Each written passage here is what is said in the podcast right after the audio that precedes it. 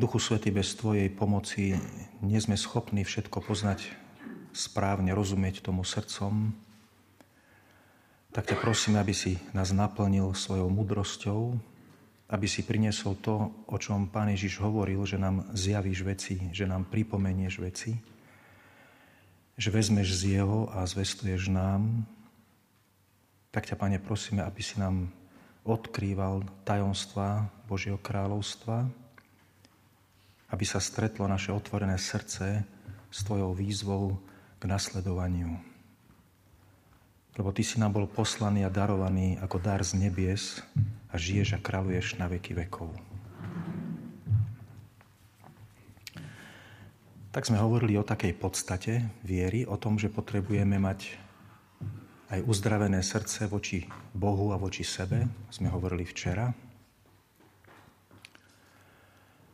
Len človek, ktorý je vnútorne zmierený so sebou, so svojím životom, prijal ho, a ktorý je vnútorne zmierený s Bohom, že o ňom nemá vnútorné pochybnosti, a potom aj to, že je zmierený s ľuďmi, to potom pokračuje ďalej, tak len taký človek môže vedieť naplniť to, čo Pán od neho chce. To znamená, keď sme nejakým spôsobom zranení a skrývame sa pred životom, keď nejakým spôsobom nachádzame vo viere len únik od života, potom nás Pán nevie použiť, aby sme priniesli iným slobodu spásy. Čiže Pán chce, aby sme sa stali skutočne Jeho učeníkmi, tak ako to hovorí na jednom mieste, že stanete sa mojimi učeníkmi a spoznáte pravdu a pravda vás vyslobodí. Hej, že pravda z hľadiska židovskej predstavy v Ježišovej dobe znamenala skutočnosť, realita. Nie iba teória, nejaká pravdivá definícia.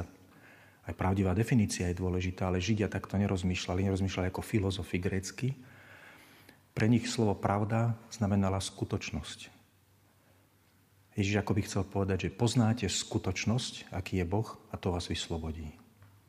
To chceme, samozrejme.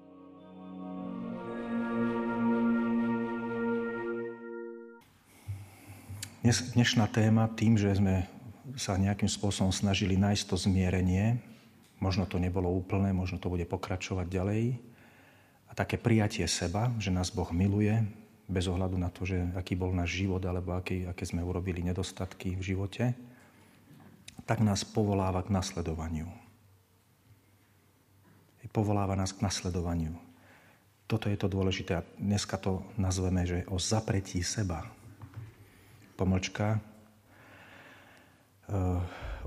seba. To je to prvé.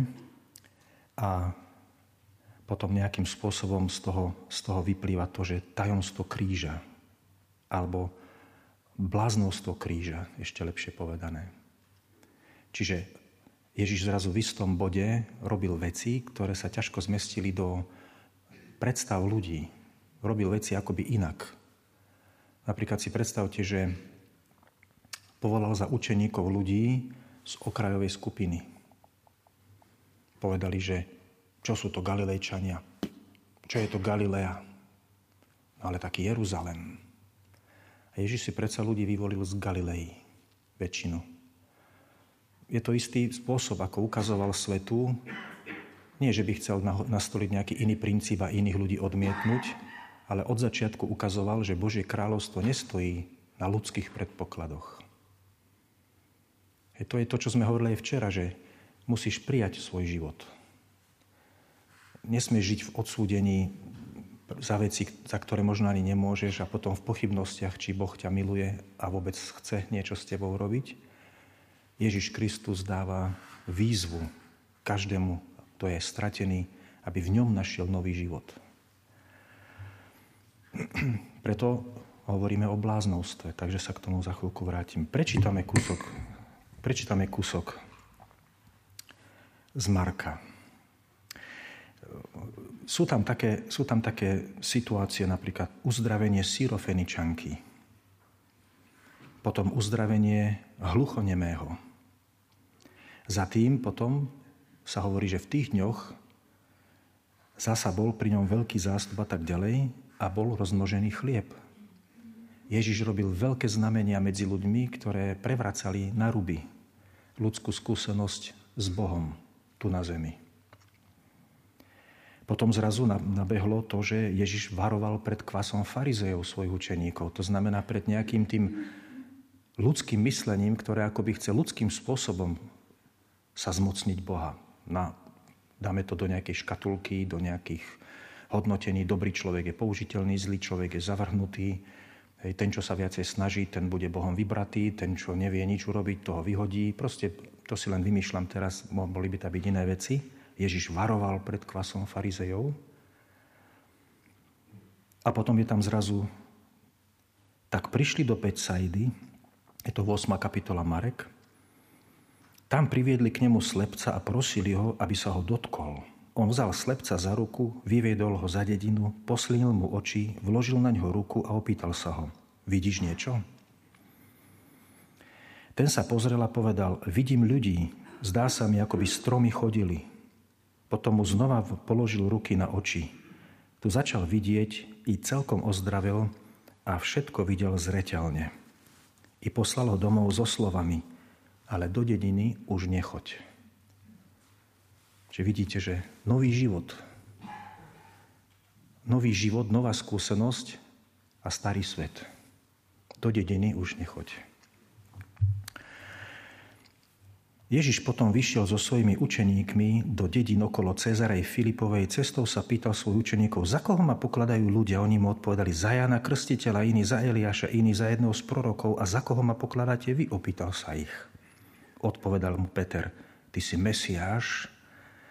Ale on ich prísne napomenul, aby o ňom nerozprávali nikomu. Potom Peter zlyhal, povedal, keď Ježiš hovoril o utrpení, Ježiš hovorí, potom ich začal poučať. Všímajte si tie situácie, zázraky a znamenia, mocné činy. A zrazu Ježiš hovorí: syn človeka musí mnoho trpieť.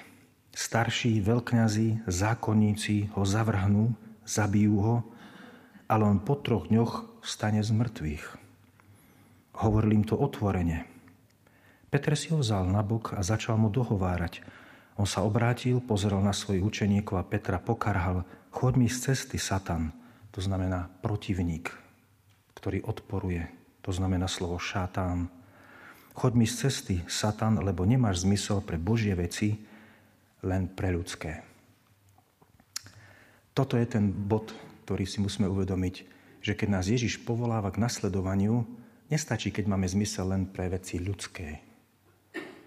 Byť dobrý, snažiť sa, musíš mať zmysel pre veci Božie a tie ťa ďaleko presahujú. Toto je bod, ktorý musíme urobiť.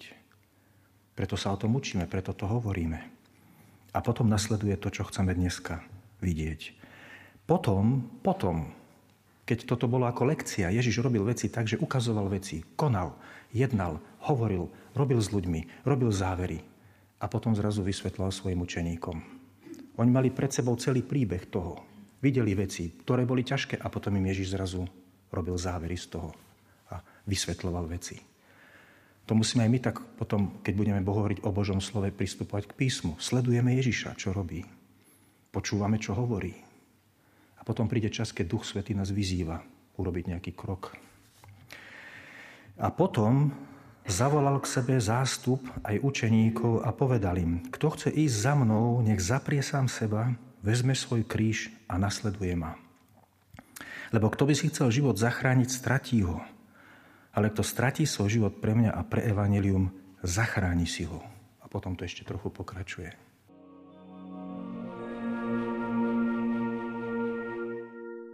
Čiže my sme zrazu v bode, keď sa máme rozhodovať nasledovať Pána. A Ježiš hovorí: chceš ma nasledovať? Chceš pracovať pre moje veci? Chceš byť mojim spolupracovníkom, mojim nasledovníkom? Tak musíš zaprieť najprv seba. Nie zaprieť sa.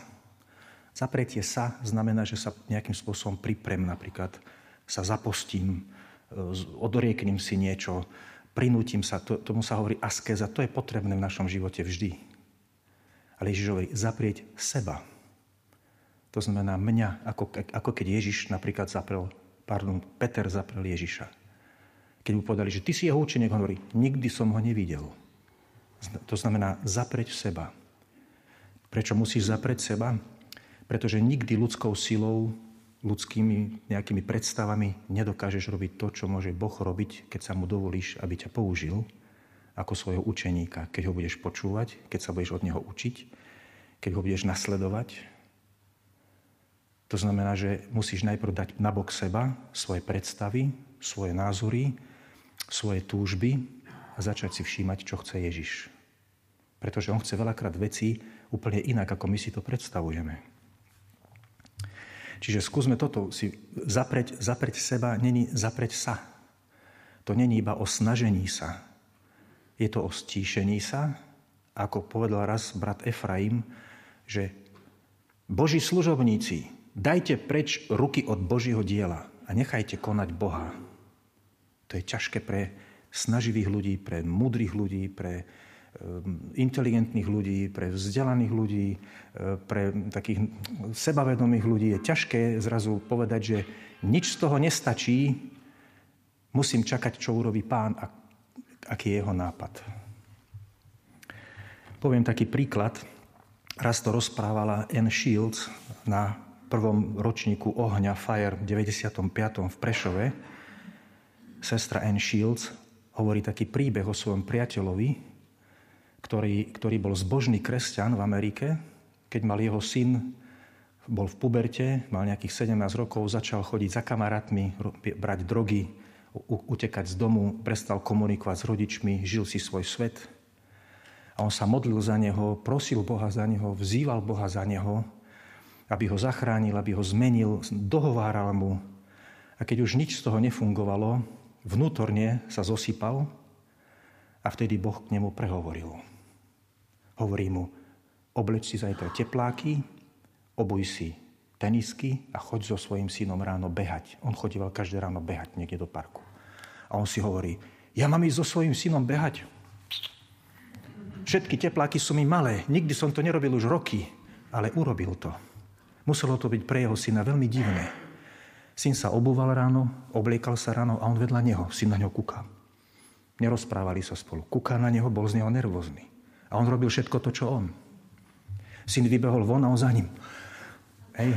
Potom už, keď to syna dožralo, zastavil a hovorí sa, otec, o čo ide? A vtedy začali spolu komunikovať a než sa vrátili domov, syn bol naspäť. To by nikdy nevymyslel, ale Boh to tak videl, že to tak treba urobiť. Vidíte? Zaprel seba, bol bezmocný, my sme neradi bezmocní. My chceme mať všetko v rukách, preto ľudí manipulujeme. Preto ľuďom dohovárame, preto potom na Boha kričíme, potom mu vyčítame, keď to nefunguje. Ale to nepomôže. Keď chceme spolupracovať s Pánom, musíme sa naučiť počúvať ho a byť slabí. Musíme to prijať. A Ježiš bol slabý. Na jednej strane robil zázraky a potom povie, syn človeka bude trpieť. Slovo trpieť má ten istý koreň slova ako slovo trpezlivosť. Vidíte? Na jednom mieste svätý Pavol, keď hovorí o sebe, o znakoch apoštola, pretože ho veľa ľudí napádalo, že není skutočný apoštol, on veľmi trpel tým, spochybňovali ho a na jednom mieste hovorí, že znaky apoštola sa na mne prejavili. A vymenúváva. Hovorí o zázrakoch, znameniach, pretože Pavol uzdravoval, kriesil mŕtvych dokonca. A nakoniec povie, že a vo veľkej trpezlivosti.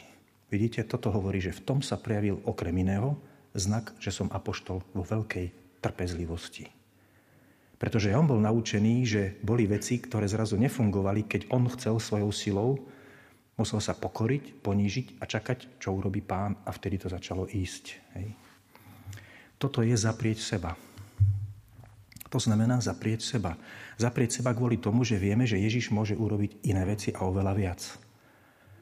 Preto sa musíme modliť, preto musíme načúvať, preto musíme počúvať Božie slovo, aby sme sa učili rozumieť Pánovi a boli pripravení na ňo nejakým spôsobom reagovať.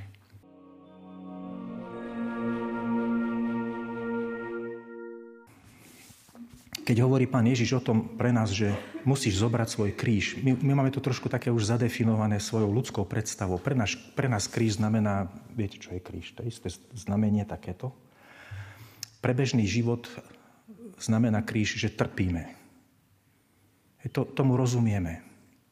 Lenže si predstavte, že ste v dobe Ježiša Krista, nikto nič netuší o špiritualite, že trpíme napríklad, že musíme aj trpieť niekedy, to sa nedá vyhnúť.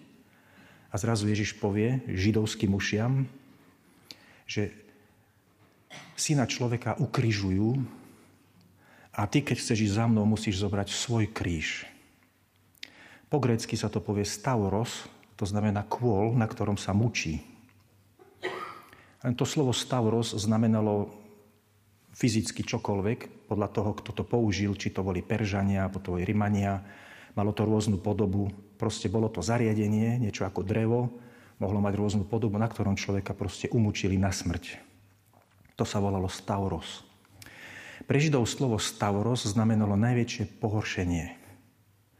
Pretože v ich zákone, v Deuteronomium, stojí, že človek, ktorý by sa mimoriadnym spôsobom rúhal Bohu, prípadne by nejakým spôsobom vydal svoj národ v nebezpečenstvo, napríklad, že ho okupanti dobijú, tak musí zomrieť na dreve, odvisnúť na dreve. To svätý Pavol potom pripomína, čo sa stalo s Kristom. Kristus zomrel podľa židovského zákona ako rúhač. Ako ten, kto vystavil národ nebezpečenstvu, že prídu Rímania. Toto hovorí veľkňaz. Pre Žida to bolo najväčšie pohoršenie. To znamená, keď ste videli človeka, ktorého náboženská obec zavrhla ako zlo. To bol stavros pre Židov. A Ježiš hovorí, musíš zobrať svoj stavros. To znamená, keď si kresťan, môže sa stane, že svet ťa nebude chápať. Bude sa ti smiať, bude tebou pohrdať, bude ti hovoriť, že si nenormálny. To je stavros. Keď trpíš pre Ježišovo meno. Samozrejme, kríž je aj to, keď trpezlivo berieš svoje útrapy životné. To patrí k tomu. Tomu sa nevieme vyhnúť. Ale predovšetkým Ježiš povie, musíš ísť zobrať kríž a musíš ísť za mnou. Prečo? Lebo Ježiš pred chvíľkou hovoril, že zavrhnú ma. Veľkňazi, starší ma zavrhnú. A keď chceš ísť za mnou, musíš ísť tou istou cestou a nesmieš sa za mňa hanbiť. Nesmieš sa toho báť. Nemusíš byť fanatik, ale musíš tomu rozumieť. Že budeš možno zažívať to, že svet ťa nechápe. Tvoja rodina ťa nechápe. Ale to neznamená, že Ježiš Kristus ťa nemiluje aj tvoju rodinu a nemiluje aj tých ľudí vo svete. Ale keď chceš jemu slúžiť, musíš sa mu dať k dispozícii.